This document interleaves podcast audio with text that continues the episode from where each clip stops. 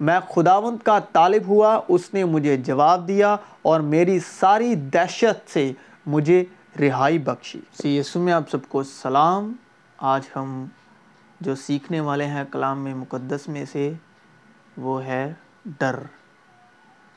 ڈر ہماری زندگی کا بہت بڑا حصہ ہے۔ آج ہم روزمرہ کی جو زندگی جی رہے ہیں، اس زندگی کا ہر پہلو ہر کام ڈر سے شروع ہوتا ہے۔ آج ہم زندگی جی رہے ہیں تو اس کے پیچھے کوئی نہ کوئی ڈر ہے۔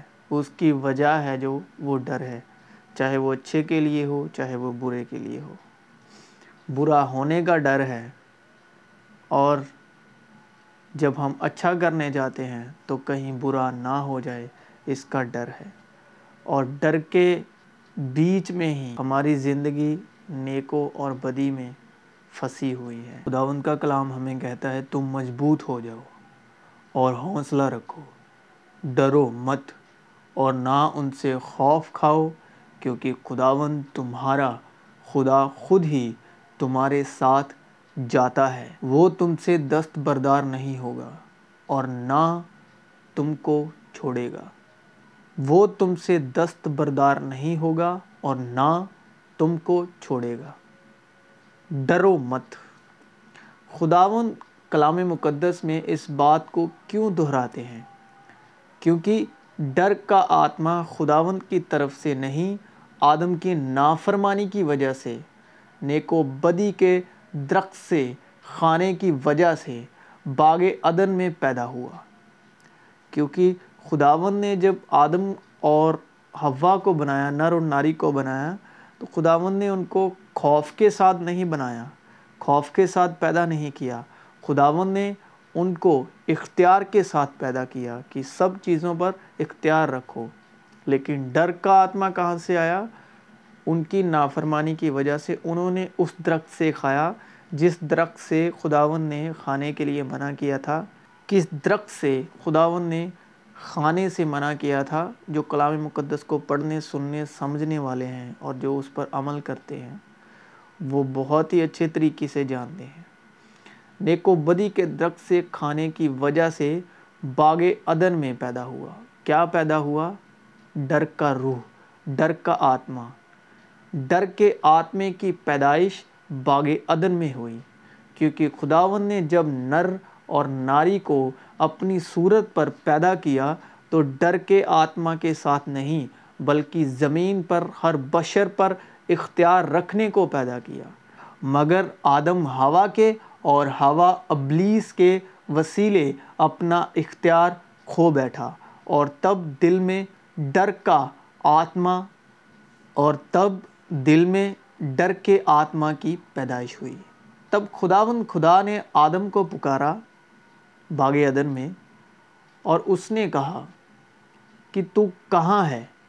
اس نے کہا یعنی کہ آدم نے، میں نے باغ میں تیری آواز سنی، میں نے باغ میں تیری آواز سنی اور میں ڈرا کیونکہ میں ننگا تھا اور میں نے اپنے آپ کو چھپایا۔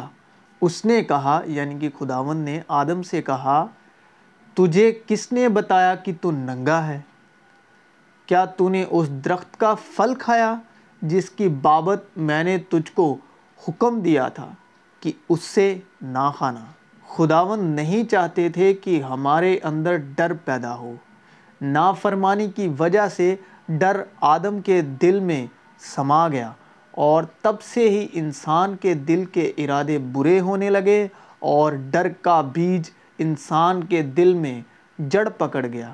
تبھی سے ہر انسان کے دل کے ارادے برے ہونے کے سبب ڈر انسان کے دل میں سمایا ہوا ہے۔ اور اسی ڈر کو نکالنے کے لیے جو پہلے آدم کے سبب ہر انسان میں بسا ہوا ہے، دوسرے آدم یعنی مسیح یسو نے دل کا دروازہ کھٹ کھٹایا دیکھ، میں دروازے پر کھڑا ہوا کھٹ کھٹاتا ہوں۔ اگر کوئی میری آواز سن کر دروازہ کھولے گا تو میں اس کے پاس اندر جا کر اس کے ساتھ کھانا کھاؤں گا اور وہ میرے ساتھ۔ کیونکہ آدم نے جب خداوند کی آواز سنی تو وہ ڈرا۔ اسی لیے خداون یسو، مسیح یسو کہہ رہے ہیں کہ اگر کوئی میری آواز سن کر دروازہ کھولے گا، دل کا دروازہ کھولے گا، تو میں اس کے ساتھ، اس کے پاس آ کر، اس کے اندر آ کر، اس کے ساتھ کھانا کھاؤں گا۔ خداون نے کہا، جیون کی روٹی میں ہوں۔ کون سا کھانا کھائیں گے ہمارے دل میں آ کر، ہمارے اندر آ کے خداون؟ وہ ہمارے ساتھ جیون کی روٹی بانٹیں گے۔ جیون کی روٹی کا کھانا کھائیں گے۔ اسی لیے خداون کہتے ہیں، ختنہ وہی ہے جو دل کا اور روحانی ہے، نہ کہ لفظی۔ ایسے کی تعریف آدمیوں کے طرف سے نہیں، بلکہ خداون کی طرف سے ہوتی ہے۔ خداون کا کلام ہمیں کہتا ہے کہ ختنہ وہی ہے جو دل کا اور روحانی ہے۔ اس کی تعریف آدمیوں کی طرف سے نہیں بلکہ خداون کی طرف سے ہوتی ہے۔ اور میں تم کو نیا دل بخشوں گا اور نئی روح تمہارے باطن میں ڈالوں گا۔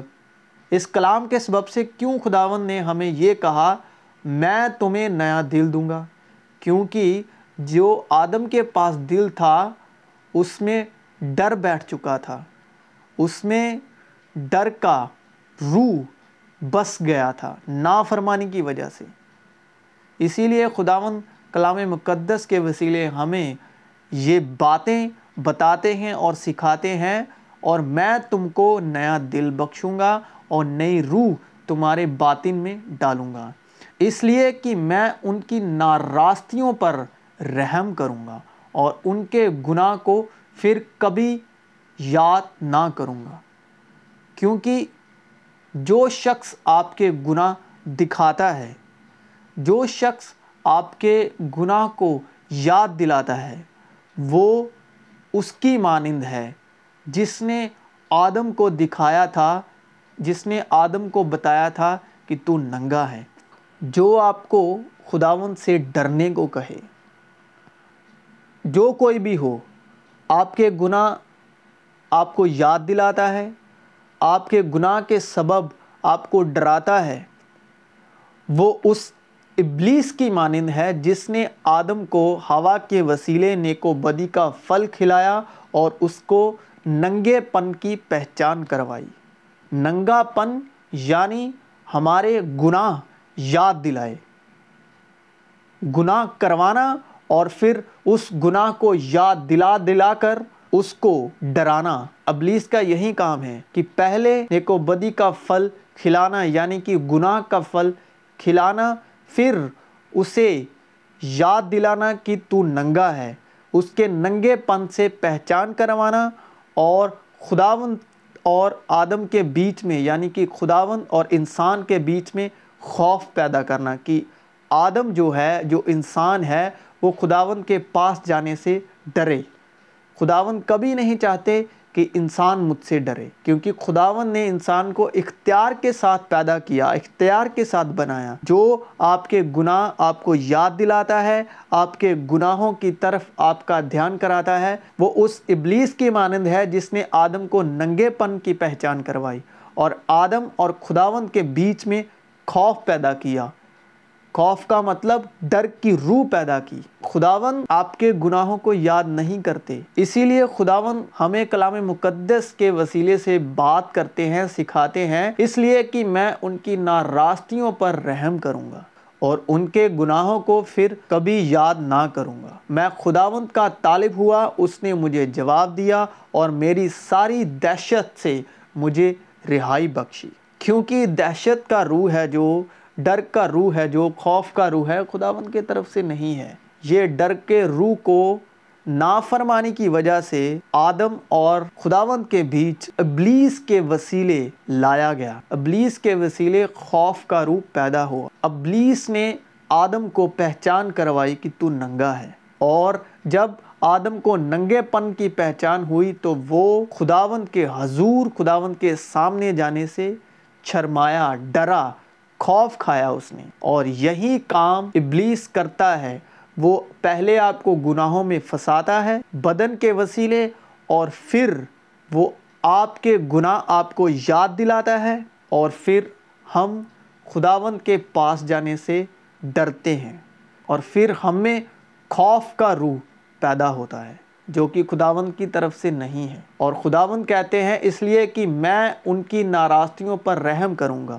اور ان کے گناہوں کو پھر کبھی یاد نہ کروں گا۔ میں خداون کا طالب ہوا۔ اس نے مجھے جواب دیا اور میری ساری دہشت سے مجھے رہائی بخشی۔ جب ہمارے دل میں ابلیس کے وسیلے خوف کا روح پیدا ہوا تو مسیح یسو اسی خوف کے روح کو نکالنے کے لیے روح کے وسیلے شریعت کے متاحت پیدا ہوئے۔ تو خداوند کیا کہتے ہیں؟ میں تمہیں اطمینان دیے جاتا ہوں۔ اپنا اطمینان تمہیں دیتا ہوں۔ جس طرح دنیا دیتی ہے، میں تمہیں اس طرح نہیں دیتا۔ تمہارا دل نہ گھبرائے اور نہ ڈرے۔ کیونکہ خداون نے ڈر کا آتما نہیں بنایا۔ خداون نے ڈرنے کے لیے ہمیں نہیں بنایا۔ خوف کا روح، دہشت کا روح ڈر کا روح ابلیس کی طرف سے آیا۔ جب آدم نے ہوا کے وسیلے نافرمانی کی تو آدم اور خداون کے بیچ میں دہشت کا روح پیدا ہوا اور وہ ننگے پن سے واقف ہوا اور خداون کے حضور جانے سے ڈرا۔ اور یہ ڈر کا روح ابلیس کی وجہ سے آدم اور خداون کے بیچ میں آیا۔ کیونکہ خدا نے ہمیں دہشت کی روح نہیں بلکہ قدرت محبت اور تربیت کی روح دی ہے۔ خداون کا کلام ہمیں صاف صاف کہتا ہے، کیونکہ خدا نے ہمیں دہشت کی روح نہیں، بلکہ قدرت اور محبت اور تربیت کی روح دی ہے۔ اور اسی لیے خداون ہر دفعہ کلام میں اپنے لوگوں سے کہتے رہے، ڈرو مت، میں تمہارے ساتھ ہوں۔ ڈرو مت خداون کی نجات کے کام دیکھو۔ ڈرو مت میں ہوں۔ جب یسو روح کے وسیلے پانی کی سطح پر چلتے ہوئے رسولوں کو دکھائی دیے، تو خداون نے کہا، ڈرو مت، میں ہوں۔ کیونکہ ڈر کا روح خداون دور کرنا چاہتے تھے۔ ڈر کا روح ابلیس کے وسیلے پیدا ہوا۔ اور سفید پوشاک لے، تاکہ تو اسے پہن کر ننگے پن سے ظاہر ہونے کی شرمندگی نہ اٹھائے، کیونکہ ننگا پن کب ظاہر ہوا؟ جب آدم نے نافرمانی کی اور ہوا کی بات مانی اور خداون کے حضور جانے سے ڈرا، خوف کھایا اس نے۔ خداون نے مسیح یسو کے وسیلے اس ننگے پن کو ڈھکنے کے لیے خداون مسیح یسو کو بھیجا۔ خوف کی روح کو دور کرنے کے لیے مسیح یسو کو بھیجا۔